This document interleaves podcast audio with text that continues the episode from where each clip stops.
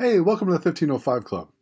It doesn't really matter who you are, leadership is or will be an issue in your life at some point, if it isn't already. If not in business, then in social life, or at the very least in your family. While leadership ability is a tremendous strength, the lack of leadership ability is often a tremendous weakness. What's worse is that we've been living in good times, at least for the last 30 years or so. When times are good, you can do almost anything and benefit. This often leads people to think that their success is the result of their unique ability. But then times change, success disappears, and everyone is left standing around wondering what happened, while the truly capable people continue on along their merry way. As Warren Buffett famously said, you always find out who is skinny dipping when the tide goes out. This has led to a culture and a society where poor leadership abounds, but because it hasn't come with any consequences, most poor leaders fail to recognize that they are, in fact, poor leaders and even worse, will cite their unknowingly poor leadership as the reason why their organization is so successful. You may not realize it yet, but things are about to become much worse. We have devalued money, a double barreled real estate collapse, mass corporate layoffs, and all at the same time. This means we will no longer have good times to cover over a multitude of sins. That means that, in the very near future, you're going to have to actually be good to survive. One of the areas where you will need to be good, and probably the most foundational, is in the area of leadership. You need to lead your business, lead your patients, and lead your family, just to name a few. That means that if we're going to survive tomorrow, we will need to develop genuine skill. That means we need to have an understanding of leadership for tomorrow.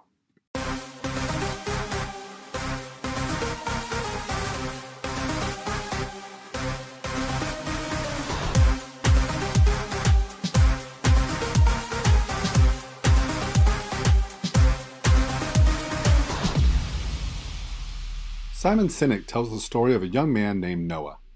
This young man sells coffee at the Four Seasons in Las Vegas. Simon asked Noah if he liked his job. Noah responded that he loved his job. Never satisfied with a simple answer, Simon asked him why he loved his job. Noah said that multiple times through the day, a manager would come by and ask him if there was anything they could do or get him that would enable him to do his job better. And not just his manager, but any manager. And then came the kicker. Noah then told Simon that he also worked at Caesar's palace, but he hated that job. Same guy, working the same job in two different places. He loves one job and hates the other. Why do you hate the other job? Simon asked. Because there, the managers walk around looking to catch us doing something wrong so they can correct us. Upon hearing this story, I immediately thought of the university experience. Yes, I do still teach at a university, so I don't want to get myself into trouble here. But this is not a criticism, as I don't think there's any school that is an exception to this, but it's more of an, a cultural observation.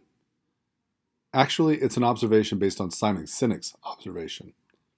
If you asked a university president who their primary concern was, I'm sure they all would tell you that their primary concern is their students. But that's not really true. When was the last time a college president actually interacted with a student in a learning environment. Actually, I know one of them who does, but he's certainly the exception. The point of Simon Sinek's story, as it often is, is that Noah is a millennial, and how he has interactions has a huge effect on his job satisfaction. As such, Simon makes several very important points about millennials and how this impacts leadership for the future.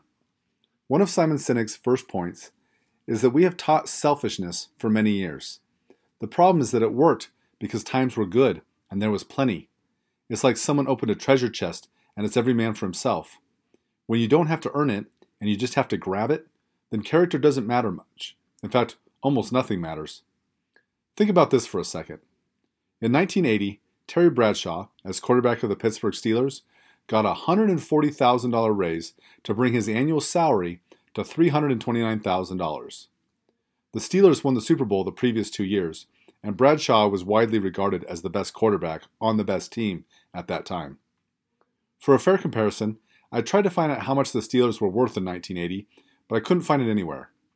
If I compare them to the 2018 Steelers, their highest paid player, also a quarterback, was Ben Roethlisberger at 21.85 million per year. At that same time, Antonio Brown was making 19 million and Le'Veon Bell was making 12.12 million. Now, I don't know how much revenue the Steelers made that year, but I do know this.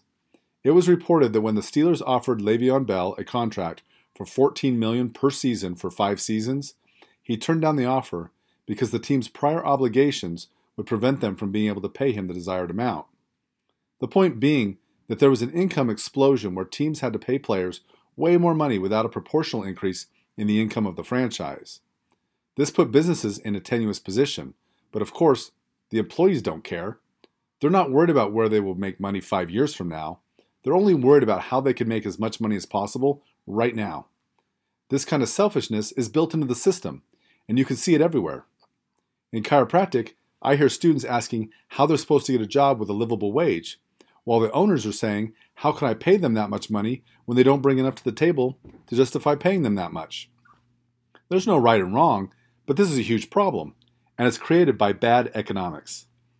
If that isn't good, good enough good news, I suspect the problem will get worse before it gets better. Simon Sinek suggests that we need to teach cooperation instead of selfishness. Cooperation recognizes that we can build something together, and the payoff will occur somewhere down the road, while selfishness says, I want the payoff now or I'm not playing.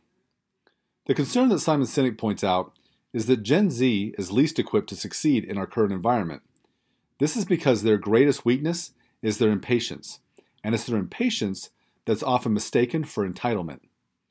This concept of generational impatience really got me thinking about how we build skills.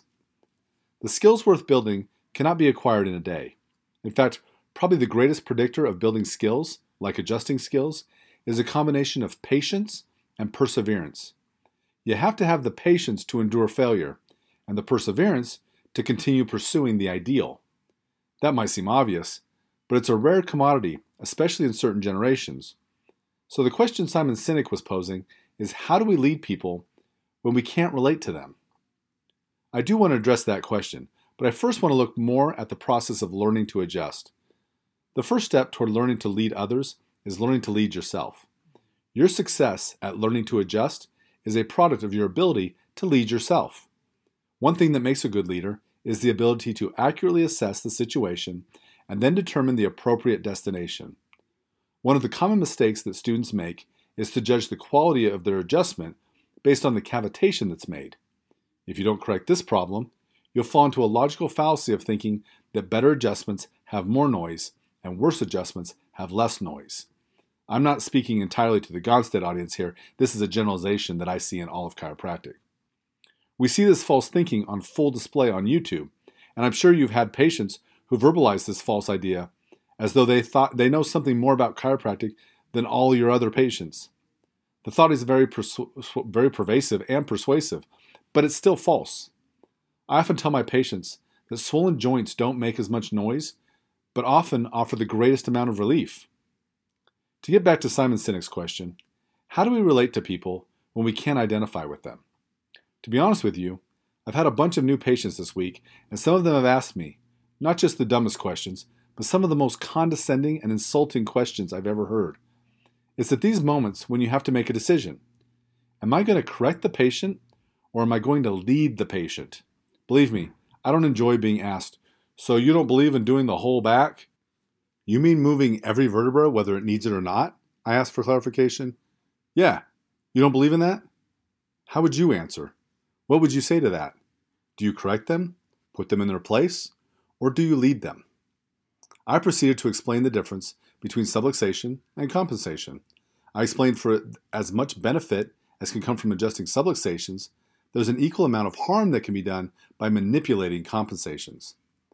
Many chiropractors fail to take note of one versus the other, and that means they're being lazy and careless with your spine.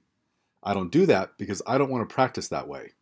I want to know that what I'm doing will help you. I won't say that it's always easy, but I want to choose the path that will allow me to lead the patient to a higher level of understanding. I don't need to correct or shame them for asking a question. I started thinking about some of these questions, the ones we find most annoying and condescending. I realized they tend to come from a common root. Think about with think about this with me from the patient's perspective for just a moment.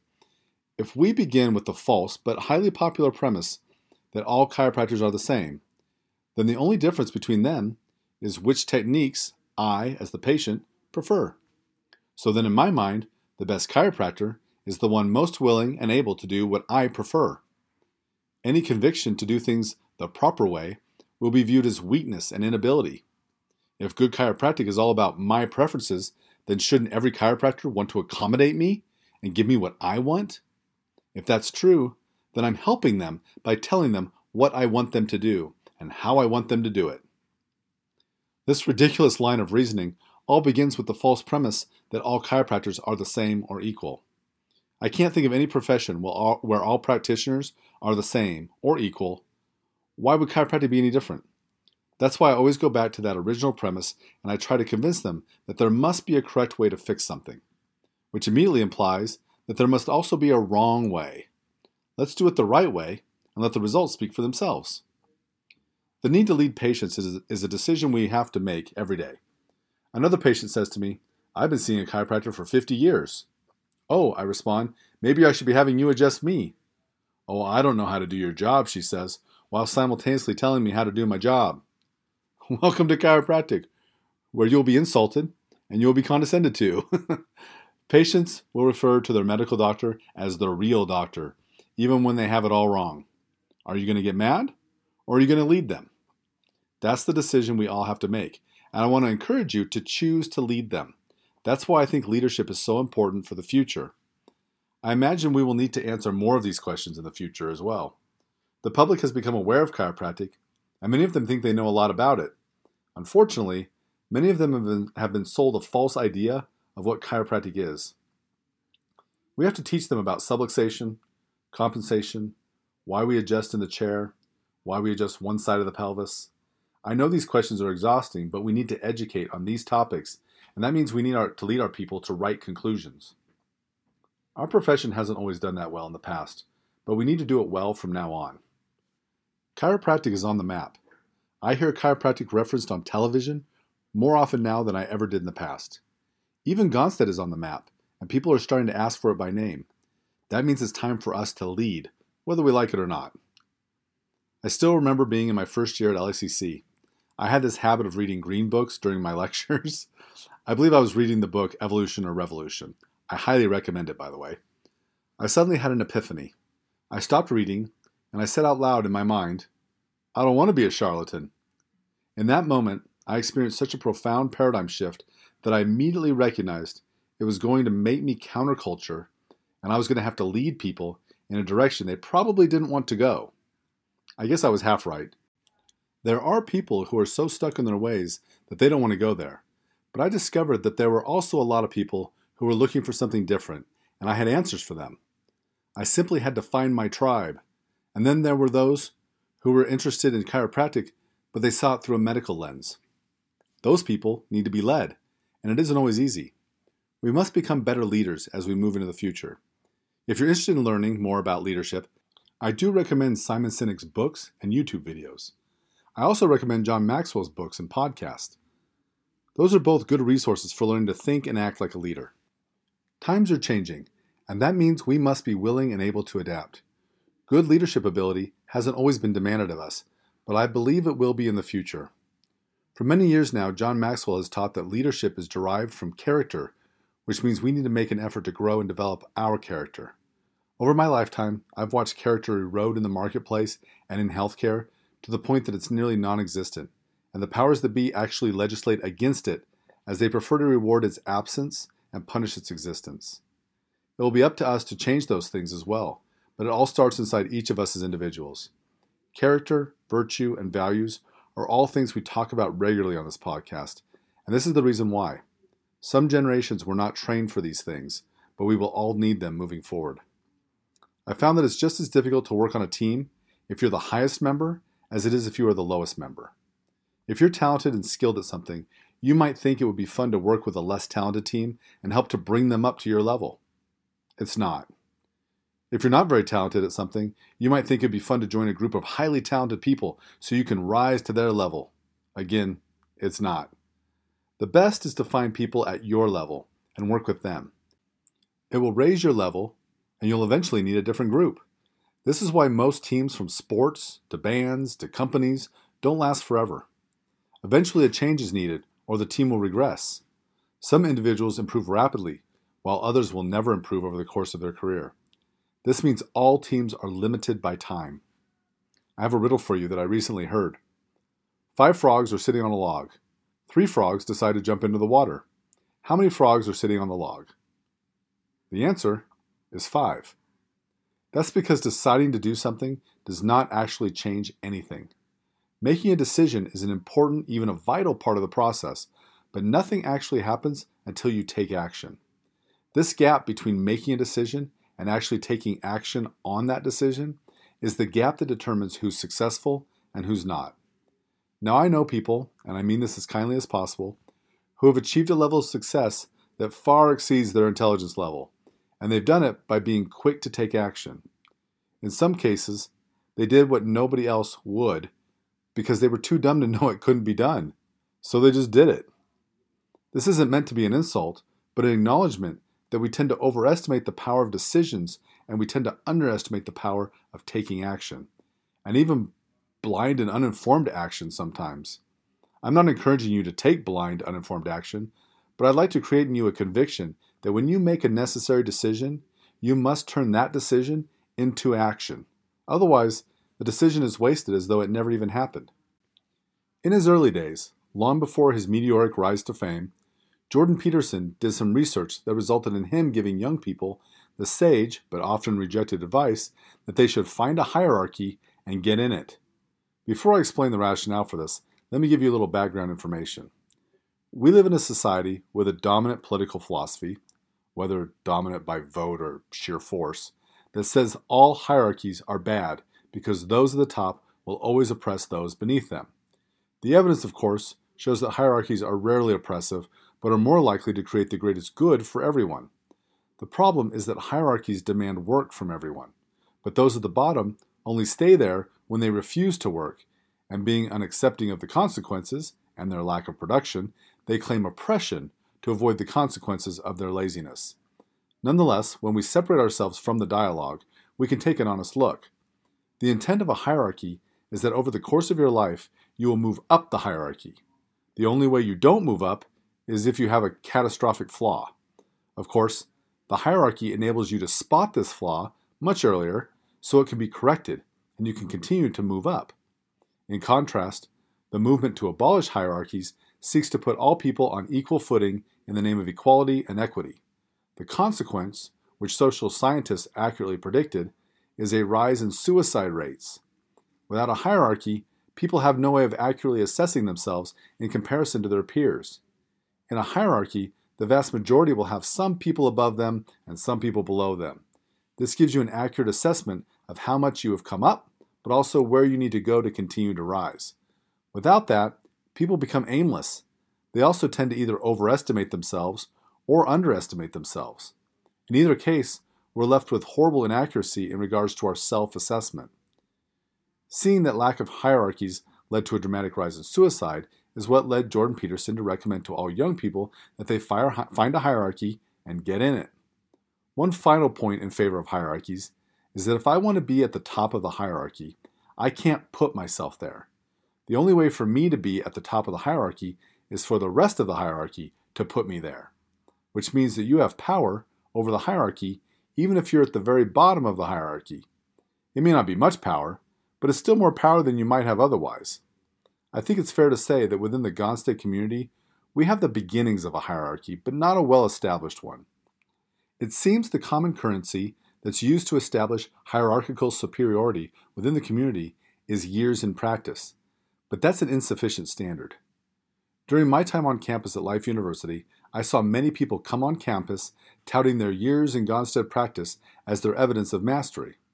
Among that group, I saw good chiropractors who were terrible teachers, I saw good teachers who were terrible chiropractors. It was extremely rare that I ever saw a good chiropractor who was also a good teacher. This is not a criticism, but merely an observation. An observation that an effective hierarchy must ignore time and practice and look only at accomplishment and results. I'm also not suggesting that the chiropractor who makes the most money should be at the top of the hierarchy either.